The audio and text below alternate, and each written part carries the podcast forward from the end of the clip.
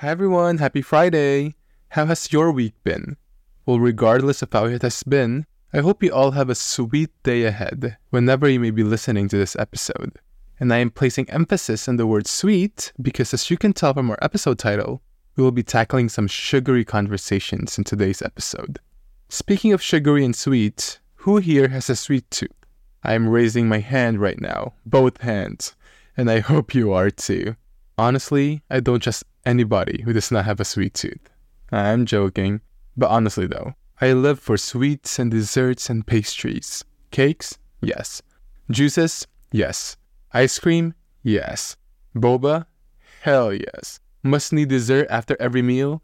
That's me. In fact, I don't know if you know, but if I am planning to go out for dinner with friends, and I am 100% sure that there would be no plans for dessert or no dessert places nearby the restaurant at all, I would decide to just not go out. Is it an addiction? Probably, but I am owning up to it. Kidding aside, I agree. I need to watch my sugar and general carb intake given my family history of diabetes on both sides. I mean, has anybody here watched the movie Mary Poppins? Do you remember the song, Just a Spoonful of Sugar? Just a spoonful of sugar makes the medicine go down. The medicine Truly, though, a spoonful or more of sugar every day will probably require us to take more medication. The unwanted D word, diabetes, a chronic disease that's always paired with the words sugar and sweet.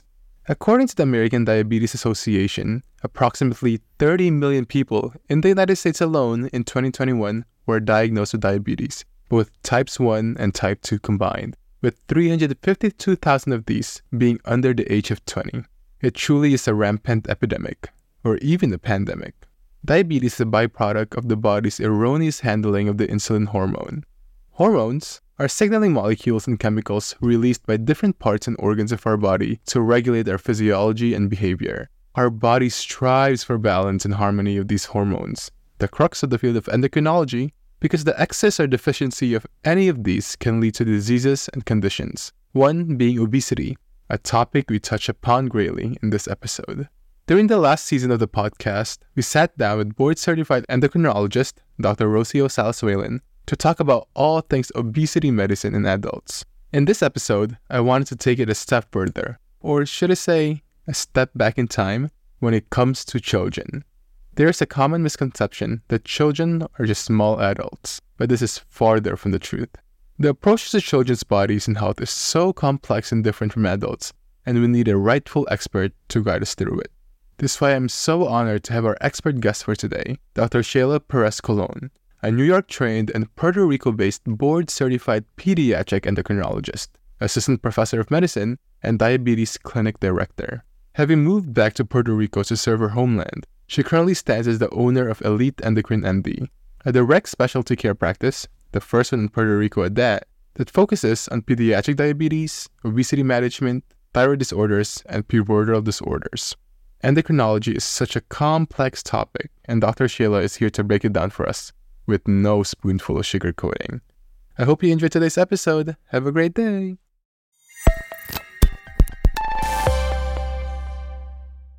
Hi. Hi. Hello. How I'm are you good, doing? and you? I'm good. Thank you so much for joining me tonight. We're miles apart. I love it. Yes, we're miles apart. miles apart, but we're in the one space today. We have so much to talk about, and I was so excited to receive your message. Time's just flying Oh, by, right? How's the weather there? It's like so warm. Have you been here before?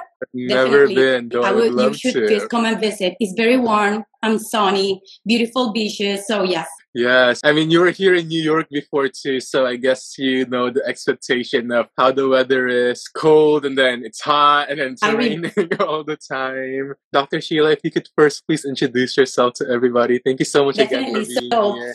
Hi, everyone. My name is Dr. Sheila Perez Colon. I am a board certified pediatric endocrinologist. I did my residency and my fellowship in New York City. I stayed there working for a few years. Yes, New York so much. I miss it. It was such a wonderful experience. Then I went to LA for a year. I did work there as an endocrinology as well. And because I'm originally from Puerto Rico, I wanted to really be close to the island and to Mhm. the family. So I moved to Miami in 2019 and I worked there until 2022. So for three years, I did work there. And maybe seven months ago, I arrived here in Puerto Rico. I brought a new model here for medical care, which is the specialty care. And I mm-hmm. opened my private practice here and I am so happy to be here. Yeah, that's amazing. I mean, I can't imagine the amount of wonder and change of the care that you bring to Puerto Rico now, right? Which we will talk about. Well, I wanted to dive first into the journey that it took to get to where you are now, which, so you all know, it's a very long journey, right? Usually it's four years of college and then four years of medical school and then however amount years of residency and fellowship if one chooses to do so, right? So can you take us through that journey of from Sure. college to all the way so let's see. I did my high school here in Puerto Rico. I did my biology degree in Puerto Rico as well, in the University of Puerto Rico, which is an excellent university here in the island. After that, I went to medical school. I went to the Universidad Autónoma de Guadalajara. And there, it's a five years actually medical school. It's not four. So for the three years, I hmm. stayed there in Guadalajara, which was an excellent experience, and I learned so much. But for the last two years, you have the opportunity to go to New York and do the rotations, clinical rotation, and be there for two years. So I did that. I actually went to Maimonides Medical Center for my fourth year of medical school. And for the fifth one, which is called the fifth pathway, I did it in New York Medical College. That's in Valhalla, New York. After that, then I stayed for mm-hmm. residency in Maimonides Medical Center for those three years, as you mentioned. And then I stayed for subspecialty for pediatric endocrinologist. At that time, which was, oh my God, I graduated in 13 from so at that time chris it was a combined program. It was between like suny downstate medical center and maimonides so i do remember mm-hmm. going around between hospital being on call. We actually other hospital as well like lutheran and i was driving with so many consults but it was so great. And, and i learned so much so i'm very grateful for that Yeah, I mean, honestly, Maimonides is such a good pediatric hospital. I think I did my rotations in the PICU and NICU at Maimonides. So you can tell that the team really, really loves their patients and the kids. But you know, like you said, it's such a long time, right? I mean, where did this inspiration come from to become a physician? Is it family, friends, I think, or personal well, I don't have anyone in my family being a doctor. I am the first doctor in the Mhm. family. In terms of experience, I Uh, need to definitely give it to my pediatrician. My pediatrician, many years ago here in Puerto Rico, I do recall as a child going with my mom to the office and how he was talking to my mom, how he was examining me. So I did love how he interacted with the family and with the child itself. At that time, Chris, I remember was like paper shard. We didn't have like electronic medical record. I remember the doctor going back and forth and looking through the lab. I don't know, that really, really, I was so happy, you know, what he was doing. So I wanted to do that. Moreover, I do this kind of person that I want everyone to be kind of happy, like when persons are in disagreement, and I'm always trying to comfort everyone. So I think maybe those two things really, it's what inspires me to go to medical school. What is it about pediatricians that they're always so nice and so lively? You know, everyone that I talk to, I think one of the key people in their childhood memories are their pediatricians.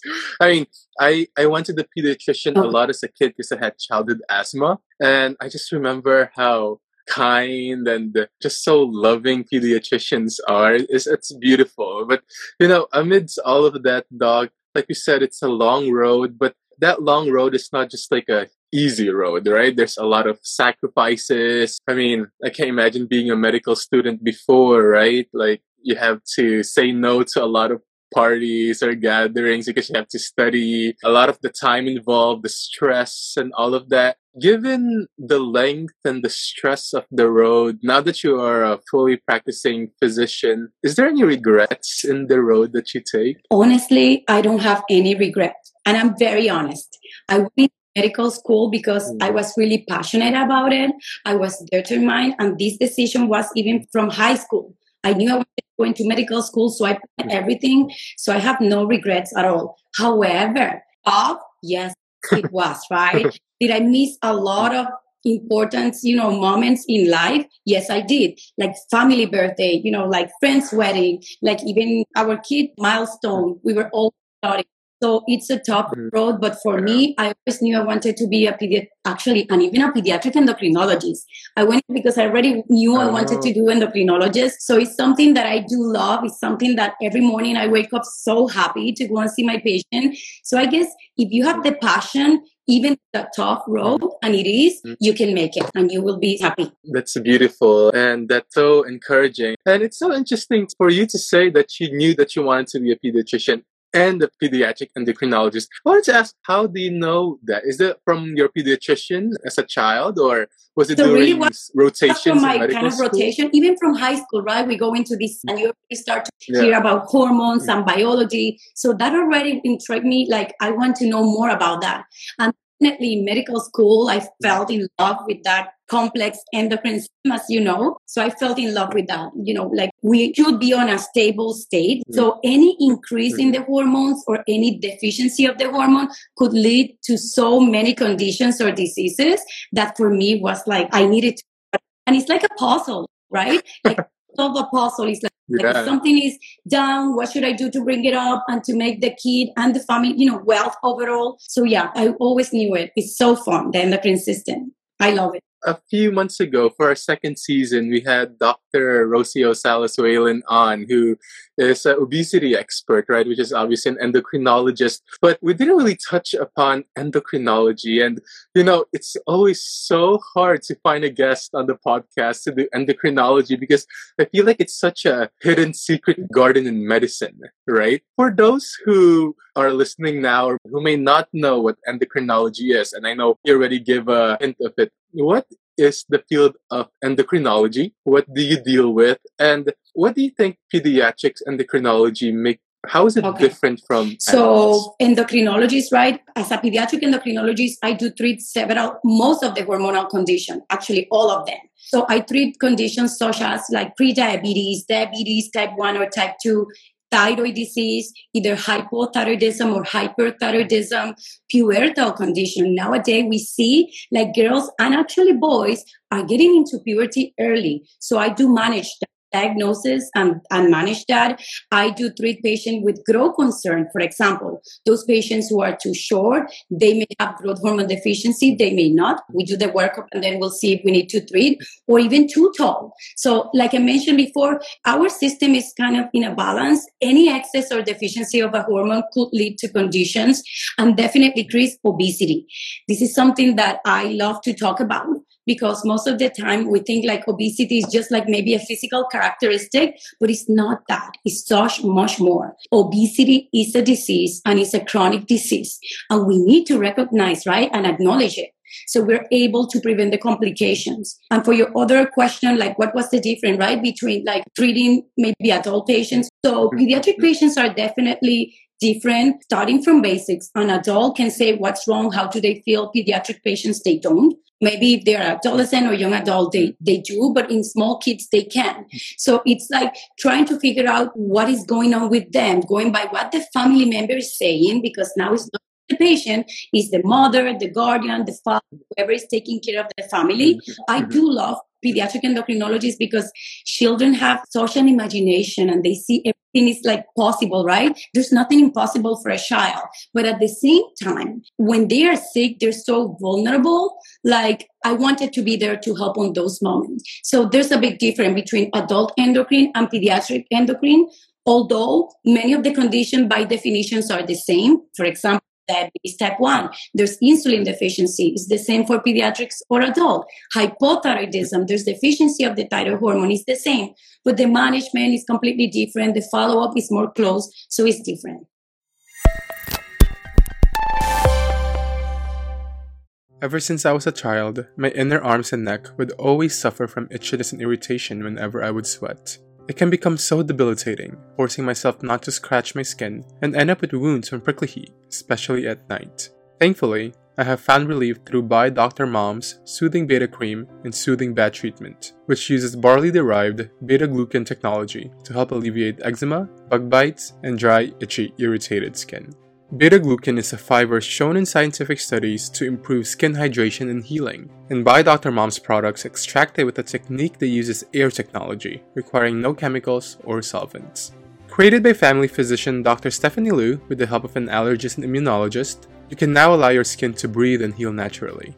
Using the code Christian10, that's C H R I S T I A N 10, you can get 10% off your first order on buydrmom.com. As a healthcare worker, my identity can become so boxed within the pressures and expectations of my profession that sometimes I forget who I really am outside the hospital walls. This is why I find so much power and liberation in self expression through fashion and accessories, and Lupin seeks to do the same. Encouraging self confidence and creating a safe space to be yourself, Lupin seeks to share with the world simple and impactful jewelry pieces that can bring confidence effortlessly meaning what goes around comes around, the brand, comprised of third generation jewelers, holds a mission to brighten the community by promoting positivity and a growth mindset. Lupin's clean designs are handcrafted in South Korea using 925 sterling silver and can go with almost any outfit on anyone. In fact, I wear my pieces on and off shift. With the code FRANZ, that's F R A N Z, you can get 15% off your first order on lupin.com. Let's bring more luster into the world, together with Lupin. I remember coming home every day from elementary school and smelling the newly steamed jasmine rice in the cooker that my grandmother made just in time for dinner. It reminded me of my first few years living on the farm back home in Asia, sniffing the rice while overlooking the fields.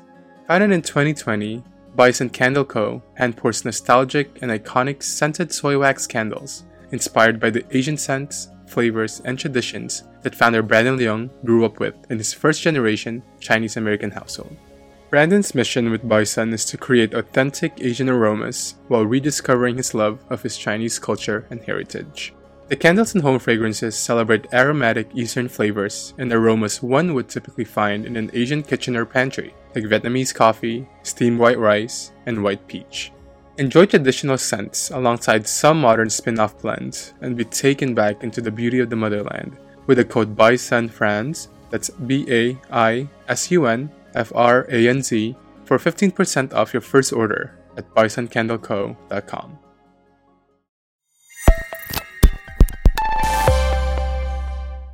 I think, especially here in America, I think one of the biggest misconceptions by the general public is that children are just small adults right?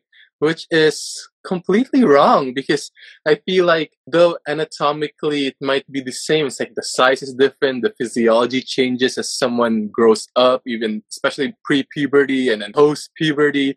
And I must admit that the endocrine system is always the one system during exams and studying that my brain is always like, there's so much to know. Because let's say like the heart, right? All you have to know is literally how the heart works and how it may, I don't know, affect other body systems. But when it comes to the endocrine, there's like how many different organs into play, right? Like you have the hypothalamus, you have the thyroid, parathyroid, the testes, the ovaries, the adrenals.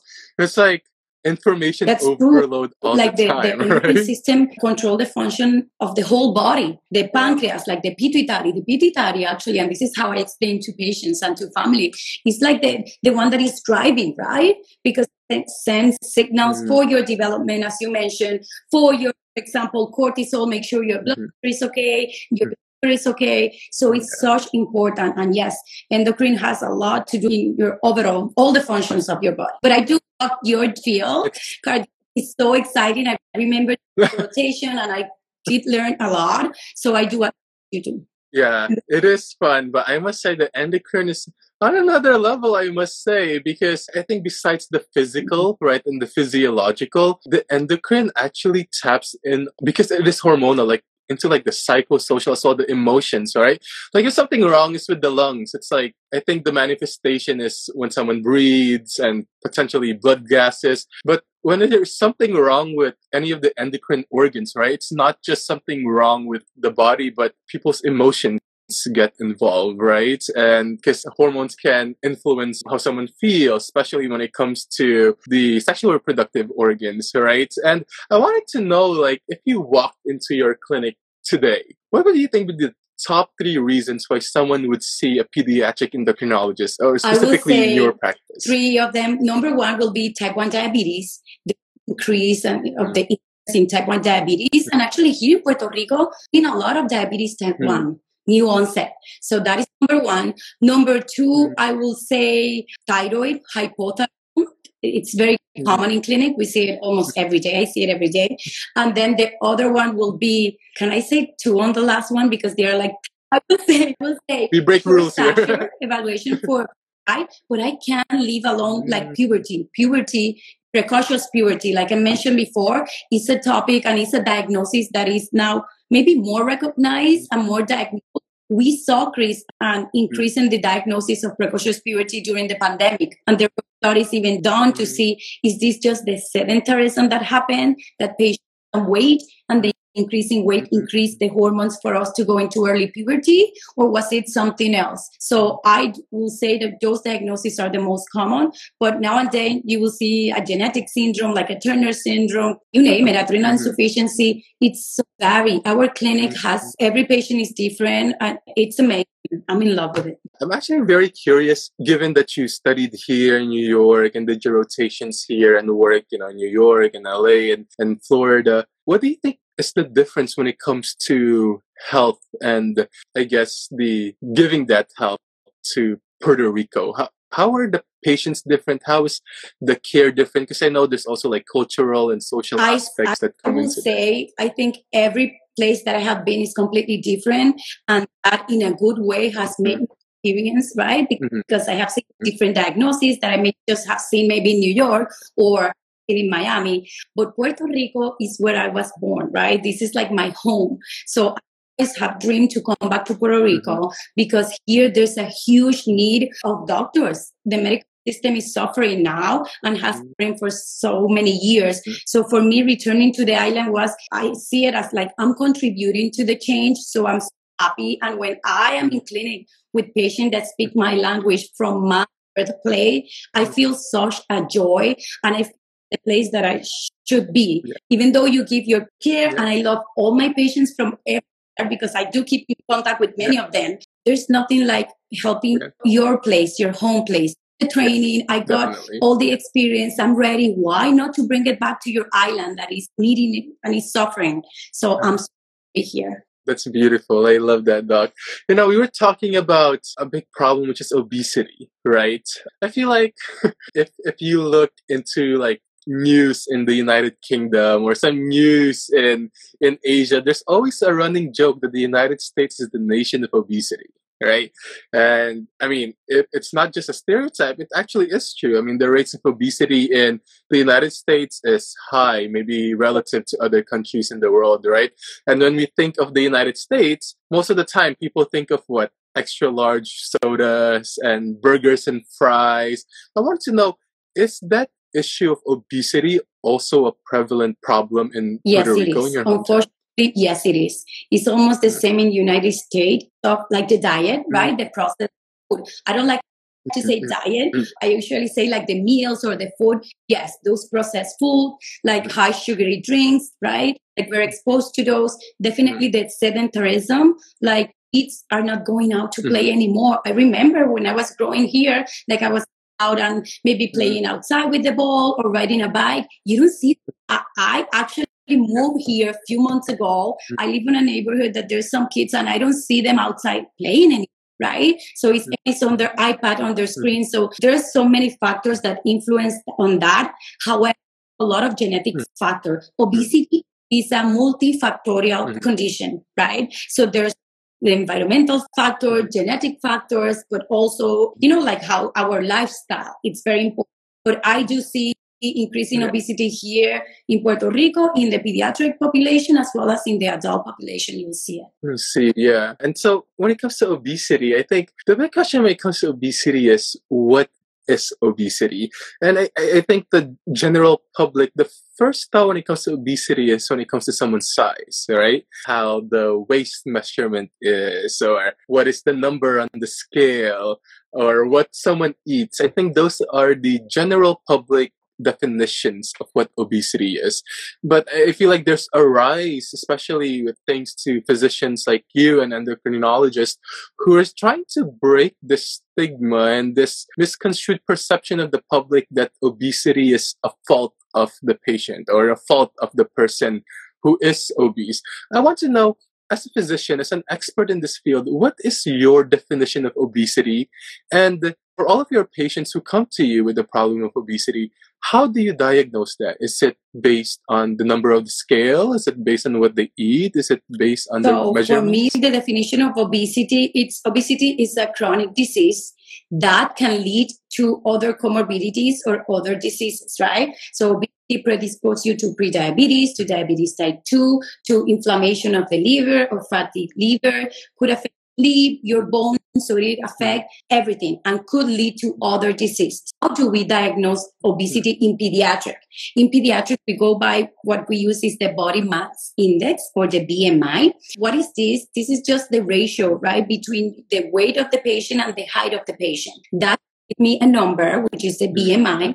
And when the patient come to the clinic, traditionally, right, we do the vital signs, we do the weight and height, and we plot them on the growth chart. Depending on the percentile with that BMI stand, then we will say this patient is overweight, is on a healthy weight, or has obesity. We should say anymore like patient is obese. Mm-hmm. We should say patient has obesity. So in terms of percentile, any percentiles like is from 85 percentile to 94 this is considered overweight. The pediatric patient is overweight. And from 95 percentile and above we consider this patient has obesity or has overweight if it is below from 85 to 94 percentile mm-hmm. and chris recently the CDC, and I put this on my social media in Instagram, is like the CDC even makes some extension to the growth chart, to the BMI growth chart recently, mm-hmm. as recent as 2023, to increase those percentile, to mm-hmm. include the 99 percentile, because nowadays there's an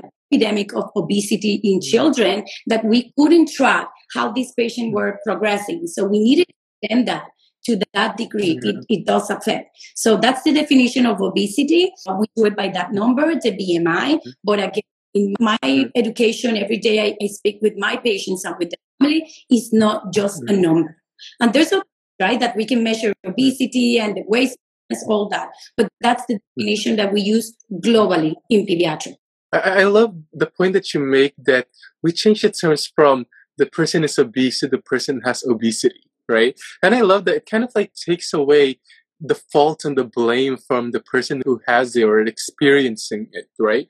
And I want to know, as we know, the obesity has a lot of comorbidities, and we have seen data on the effects it may have on cardiovascular systems or pulmonary, right, and other parts of the body and other systems of the body, how much more dangerous is it for a child to have obesity as opposed to an adult? And I'm not trying to make a competition between adults and, and children who has obesity, but is it more alarming if a child has yes, obesity? my answer will be yes. And I'll tell you why. Because if a child has obesity and they start having this chronic condition early, we may tend to see or they have increased risk of the complications to be seen early. For example, increase, I do see it in clinic very often. I do diagnose patients who are 11, 12, 10 years old with type 2 diabetes, which this is a condition that usually we used to remember that was only for adult. And when it's a, mm-hmm. a condition for adult, mm-hmm. I do see tension early on. I do see like sleep apnea secondary to the obesity. So yes, it will make damage. And as you mentioned, in terms of vasculature, yes, there's a lot of endothelial changes that happen from early mm-hmm. on. Mm-hmm. So I would say mm-hmm. it's more severe and it's very alarming. I'm really into like educating the population, the community as much as I can to not recognize it as a condition because chronic condition it is that way you know in the society maybe we will get some help for education and actually for treatment if we need it Otherwise, if we don't see it like that, then it will stay like that. And then our kids may not reach, you know, maybe an adult age. Yeah, definitely. When it comes to that, and we'll talk about incretins a little bit more in a bit, but for just children who do have obesity and are already, you know, feeling the effects, the comorbidities of it, and we see more elevated blood pressures or it's not unheard of that kids already have hypertension, right? Or earlier incidences of even heart attacks and strokes in teens and adolescents, right, or young adults. What is the key to solving this problem of obesity as a first line? Even before medications, what would be your recommendation for someone comes into your clinic and like, doc, my son or my daughter or my child is having a problem with this, what would be your first recommendations to them? Is it already medications? Is it weight loss by, I don't know, by eating, So, by I love that you asked that because number one is to recognize, right, that the patient is suffering from this condition. Mm-hmm. That we need to recognize it. Not only the physician who is seeing the patient, right, in the patient, but also the family members. Because like going back to pediatric, most of the patients in pediatric depends on their family members. They are their model, right? So I usually start with, you know, like we're going to work this together. Let's try to figure it out. We need to do like what is called a motivational history taking for us to Mm. get some and then we will go Mm. forward. The main recommendations for the treatment of obesity are not medications or surgery. We basic, which is seeing Mm. what we can change in this patient's environment. Number one, always Mhm. decrease like sugary drink, juices, decrease like sodas, for example. In the past, and it happened to mm-hmm. me here in, in Puerto Rico, I remember my lovely grandmother always telling me like, as a child, like drink juice, drink juice because juice has uh-huh. vitamin C and that may be But now we're learning. So mm-hmm. it's trying to change those beliefs we have in the past to say mm-hmm. we need to do it in moderation. So decrease sugary drink, encourage water, right? Encourage the intake of vegetables and fruits. Most adolescents and more kids, and I have one beautiful daughter, uh, and she don't like vegetables. So I try to make it interesting, for example, and fun. So I go to the grocery store with her, and I actually did it this week. I'm like, okay, let's go to the aisle of the vegetable and you choose. Choose three of them, whichever you like. I'm not going to tell you. So they feel like they have some autonomy, and yeah, when they go home, they actually want to try it. So make it fun. Mhm. Increase physical activity. The recommendations are to do 60 minutes per day of physical activity during childhood and adolescent and make it fun again. Don't make it boring. And they don't need to pay a gym actually to be do- doing it. Many patients say, you know, for Mhm. several reasons, I don't want to go to the gym or I can't afford it, whichever is the situation across, you know, even in US. And I'm like, you don't need to go. You can go up and down the stairs in your building. You can go outside. You can go to the park. Do you like to dance? Put your pots and start dancing and just take it. But we need to move. We need to make it fun.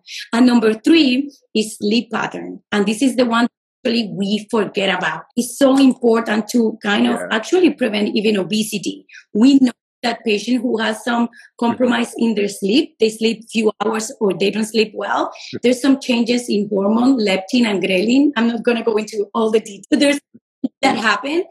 That- Study have shown that next day or for the next few days, you will be taking some more calories and more carbohydrates in your choice, even without you realizing. So it's doing the basic changes first. I I think as a society too, we tend to forget the basics, right?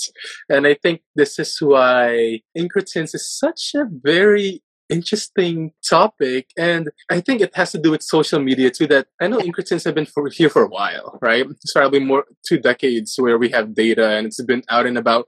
But it's just recently that it's so hot on fire news. And uh, I, I think social media has, has a way to play in that, like with all the viral things going on. I actually took the subway the other day and there are posters of free weight loss injections all across Times Square. And I'm like, hmm, there is a revolution going on in our society in the height of social media and ideals and physical ideals online, right? I think the words have been buzzing all around the news, right? Things like Ozempic and Wegovy and Mounjaro and Saxenda. Doc, what are incretins? And first of all, why do you think it's so controversial? Like, how do they work? What are the intentions for them? What are not the intended effects for these Chris, medications? as you mentioned, incretins has been out for a while. For maybe around like 2000, it was Mhm. already out. Kind of name, generic and brand Mhm. name. So they are not new. However, their effect is very positive. It has a good effect. So how do they work? So they suppress your appetite, right? So it increases your satiety. It also like decrease the gastric emptying. So when you eat, it take longer for your digestion. So then you get full faster. And it has many other benefits to the heart and even to pain. So those are good medicine and we see very good results. However, for the last around two years or so, right, it has been on the media. Like you mentioned, everything that is on the media, everyone wants to try it. When we are exposed to the same and we listen it every day, you want to know what is it and you want to try. and because they are so good on what on the effect because they do help in weight loss so mm-hmm. everyone wants it but i do think at first there was a questionable shortage right of the medication everyone what was using it mm-hmm. but as of now we do have enough supply but we need to use it carefully. A pediatric endocrinologist, which I see patients from birth up to 21 years of age. Do I prescribe it? Yes, I do. Do I have patient on those medication? Yes. But I go by certain criteria. I don't give it to anyone. You know, they may come to my clinic because they want to have some weight loss or they don't like how they look. I don't prescribe it like that. I start with basic. We're going to send you to a registered dietitian. We're going to do per month. We're going to come here to my clinic every month because I'm going to be monitoring. And at that time, you get the history, what they have done. So there's some steps. I don't jump into the medication. But for example, Ozempic mm-hmm. and Wegovy, those are semaglutide, which is GLP-1 mm-hmm. receptor mm-hmm. analog, which is an incretin, right? And Ozempic is the one that is injected once a week versus Wegovy, which also is injected once a week, but it was approved by the FDA, Wegovy for obesity. And Ozempic was kind of mm-hmm. for diabetes type 2. The Saxenda or liraglutide is the one that was given or is given daily injection. But yeah, they are very successful. They do have side effect. I usually, when I started, I go over the side effect, the possibilities. I'm like, listen, you can see some weight loss. And what we aim for is approximately like to lose two pounds per week. We want to do it slowly. Mm-hmm. We don't want to do it too fast because that's when you can see maybe gallbladder disease, the pancreatitis dehydration. Mm-hmm. So we want to prevent that. But yes, that's my thinking. They are there. I do use it, but I use it with caution. I encourage patients not to get it from anywhere because as you mentioned, you have seen it there in the train station. I have seen it here everywhere and in the and I know this is globally. Mm-hmm. So we need to be careful. We need to be tied with a medical provider then for this medication yeah. to be started. Yeah, I was going to say that it's very interesting how endocrinologists are so careful with these medications, but it seems like other practitioners or other providers of these medications who have no expert training in these medications don't have the sense of carefulness to prescribe these, right? I mean, it's very, very interesting for me to talk with endocrinologists and they're like, yeah, we're very careful when it comes to these medications. And then outside, when you walk in the streets, you just see it. But you know what, Chris? maybe right? because they may or may not, but I think they may not have seen those side effects. Maybe go to any kind of clinic, mm. you name it. I don't know. That is by a physician who is trained. Yeah. They just yeah. go home, come back in, I don't yeah. know in when. And all these side effects, the patient end up in the ER, the patient go to another doctor, and maybe they don't see the side effect, but we do see it. And that's why, you know, with the experience, we know like how to titrate the dose and how to go with it.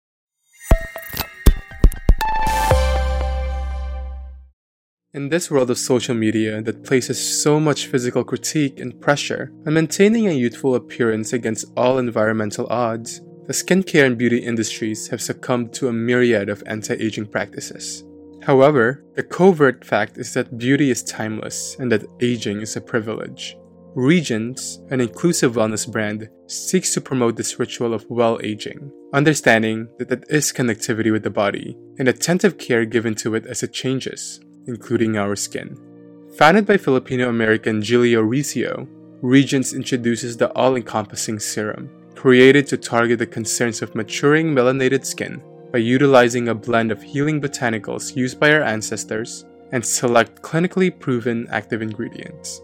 From the brightening Ayurvedic licorice root to the soothing Centella asiatica and hydrating green algae, welcome to the journey of fueling skin health and enhancing, not changing, your natural shade.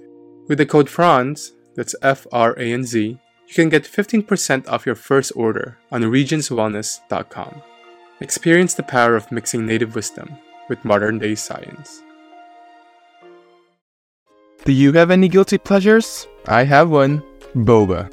Given that the average cafe made milk tea has over 100 calories per serving, over 20 grams of high glycemic sugar, and is packed with artificial flavors, I am so glad that the guilty days are over with Twirl the world's first canned plant based milk tea. With only 45 to 50 calories per serving and containing 6 to 7 grams of low glycemic sweeteners, Twirl is made with pea milk, the most sustainable plant based milk on the market, regenerating the soil where it comes from. Fair trade and organic are the names of the game, as the teas are sourced from biodiverse family farms in China, Japan, and Taiwan that practice sustainable farming techniques. No artificial flavors are ever used. From four different flavors to ready to eat plant based konjac and boba pearls, let's enjoy tasty, creamy, shelf stable, and healthy milk tea together for 10% off using the code FRANZ10, that's F R A N Z 10, on twirlmilktea.com. Twirl around in its goodness. Growing up, I was ashamed of my Asian heritage. Classmates would comment about the lunch my grandma cooked, other kids would make fun of my eyes, and even some adults today would tell me to go back to where I came from. But where do I really belong? Who really am I? Am I not American enough? Highlighting the year of the first documented arrival of Asian Americans in North America, 1587 Sneakers seeks to shine the spotlight on Asian American stories and demonstrate to the world the extraordinary breadth of our passions and achievements. Made with full grain natural Italian leather by footwear artisans, 100% biodegradable natural rubber outsole, calf leather interior lining for comfort and good smells, and waxed cotton laces for longer lasting cleanliness, these premium sneakers combine the highest quality, an array of timeless designs, and the movement to be authentically who you are. With the code FRANZ15, that's lowercase f r a n z 15, you can get 15% off your first order on 1587sneakers.com. Step into embracing your identity without hiding. Express yourself unapologetically.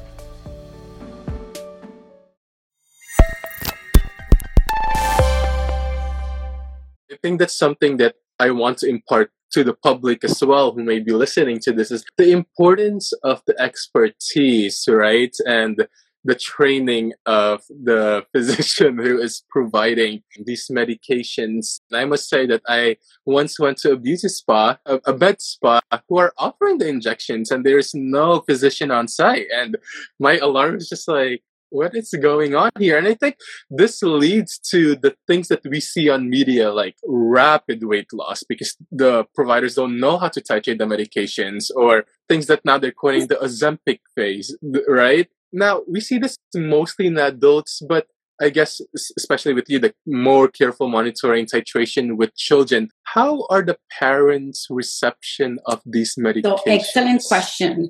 First, I want to bring to the table that the American Academy of Pediatric actually recently, right, published some guideline saying mm-hmm. it's okay for mm-hmm. pediatric patient, for example, from 12 years and above, who has obesity to be treated with this medication. And even they suggested that we could consider bariatric surgery from patients age of 13 and above who has severe obesity. So it's there. It's not that we're doing it without any advice or any recommendation. We are doing it correctly. However, parents, I would say both, Chris. I have both spectrum. I may have some parents that are really, you know, into it. They already it. Some of them are are already on the medication and they in the benefit and they would like the, mm-hmm. the child to try it. And others are like okay we try for example for a long time the, the intervention and we offer and they're like no i'm afraid I, I i rather you know stay doing the physical activity or the changes in lifestyle which is okay too. I never push for a medication at all. And again i'm so cautious well to whom i prescribe those medication but i do prescribe because I want to prevent on my patient who has this severe obesity that to develop type 2 diabetes, hypertension, liver problem. We know it will lead to that. Mm-hmm. And I want to prevent that. And I know I have the, you know, I could contribute to for healthy. But again, it's a process. A four month before yeah. you go there that's such a very important point to make is i love reading comments on on instagram and there was a post i think a month or so ago by the new york times where it was talking about ozempic and a lot of the comments i i don't know if you've seen them they're like oh these doctors love to prescribe these medications because they can get money from it and i think they don't see the side of the story like you're just saying where that is not our first line of defense. We care for these patients. We want to avoid all the comorbidities related to it. And there's a whole Definitely. guideline. I, I to- talk for right? myself. I don't get any, Yeah. money at all for presentation. It's not in my yeah, interest at all. I do it because I'm a medical professional, so I do it when it's indicated.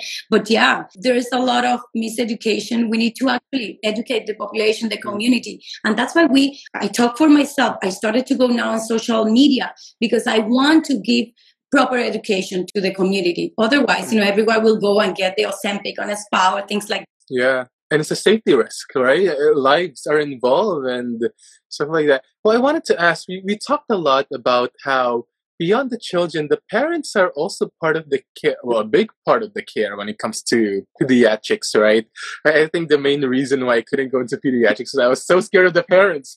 you know, it's like most of the time, like the Yes. patients are the parents, right? Like they come in with their preconceived notions, whether Mm. of how they were raised or cultural aspects, potentially religious aspects, social aspects, and the expectations they have for their child. And just the concept, I mean, you're a parent, so I, I know you can relate to this. Like the concept of what is right and best for my child, right? But here comes along another person in the story, which is you, the physician as well, who, uh, based on the guidelines and the recommendations, are giving expert medical advice that may sometimes be kind of not in the way of how a parent may see is right or best for their kid. As the physician, how do you reconcile that idea of parents are part of the care and have like this is what's best for my child versus your Very good expert question. I would say, you know, of course, we all do have both type of situations, right? Those parents that will go straight for what this is what the doctor is saying, and even because of cultural belief, right? I'm going to do it. This is how it is. Don't even ask Mhm. questions. And I do have other parents who really want to know why, or they have their belief. I usually start the same with everyone, with my patient, their family. It's like try to listen to their concern why they are saying that, why they are like doubting on the management, why they have so many questions about it, to kind of create some rapport between us so we can, you know, have an open conversation, right? Chris, in this new model actually that I brought for to the the direct specialty care in pediatric endocrinology, I actually give patients more time to stay with me. Instead of the traditional medical system of seeing patient very quick, I can stay with my patient for an hour. So I'm like to them, they see there's no Mhm. rush. Again, no judgment, right? So I I don't judge the family or the patient, right? Because we have different beliefs. Means Yeah. that we, I'm right and they're wrong. Not at all. Sometimes Mm. it may be more education. I may provide them with even like evidence-based guideline or information. Mhm. This is written Mhm. more. Mhm. Come back to me. Let's talk about it. Um, so I try to create that relationship. But number one is I always respect them, right? I always listen to them, and then I try to answer their questions. Yeah, Doc, you are amazing. And I can't imagine also the stress that comes with, I mean, people's lives in your hands, right? As a physician, and especially with children, right? The next generation of people in this world. How do you decompress out of work and uh, out of, I guess, the rage in social media as well, especially in your field?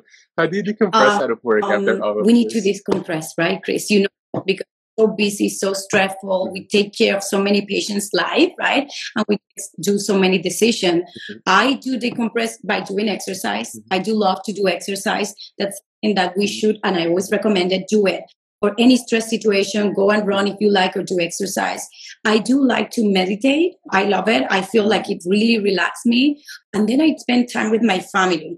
I do enjoy being with my husband and with my daughter, going out, um, laugh, dance, go eat like a very Puerto Rican meal. Yeah. So yes, Yeah. Those are the way, Yeah. ways that I decompress and I take care of myself. Yeah, that's beautiful. And Doc, let's say a parent or a guardian is watching and to our video or you know along the line is listening to our podcast episode and they're just so nervous and so heartbroken because their child has obesity and they don't know what to do and obviously they're scared for the health of their child as as a pediatric endocrinologist what would be your message for that parent who is struggling about the Hey, struggle you're not alone. Definitely you're alone and it's not your fault. Like I mentioned before, there's different factors that could be causing your child having obesity. The first step is to recognize it. So by that parent recognizing that the patient has obesity is a good step to start. And then again, be a role model, please, for your child. This is so important. They look up to us. We cannot tell them like, don't drink that juice. That juice is for the brother or it's for me, or you don't do that. We can't judge the child. We need to lead by example and get help make sure you go and get and see your pediatrician regularly number one because even if you go for regular checkup we can identify the trend of that bmi or percentile that i spoke and we can take some action earlier. And by some action again doesn't mean that it's medication. Maybe just seeing you every month instead of every year right? When it may have been too late. Yeah, and seek support. You know, look for support. You're not alone. We are here for you and we can make it. But don't let your child have obesity. We need to stop child obesity. Doc, that is so beautiful. I am so grateful for the time and the expertise that you have shared with me today. Thank you so so much, and it'd be such a big thank honor. Thank you so much for having me. Again. It's a pleasure. I did have so much fun. I'm going to plan to go to New York soon. I really want to go, so I will contact you to see. If we, and if you come to Puerto yes, Rico, please. please let me because I would like to take you around and give you some food and music. Yeah, I would love that, Doctor Perez. Thank you so much. I hope you the have same, a great rest of the night. to you and to everyone who's watching. Thank you. Yeah, thank you, Doc. Bye.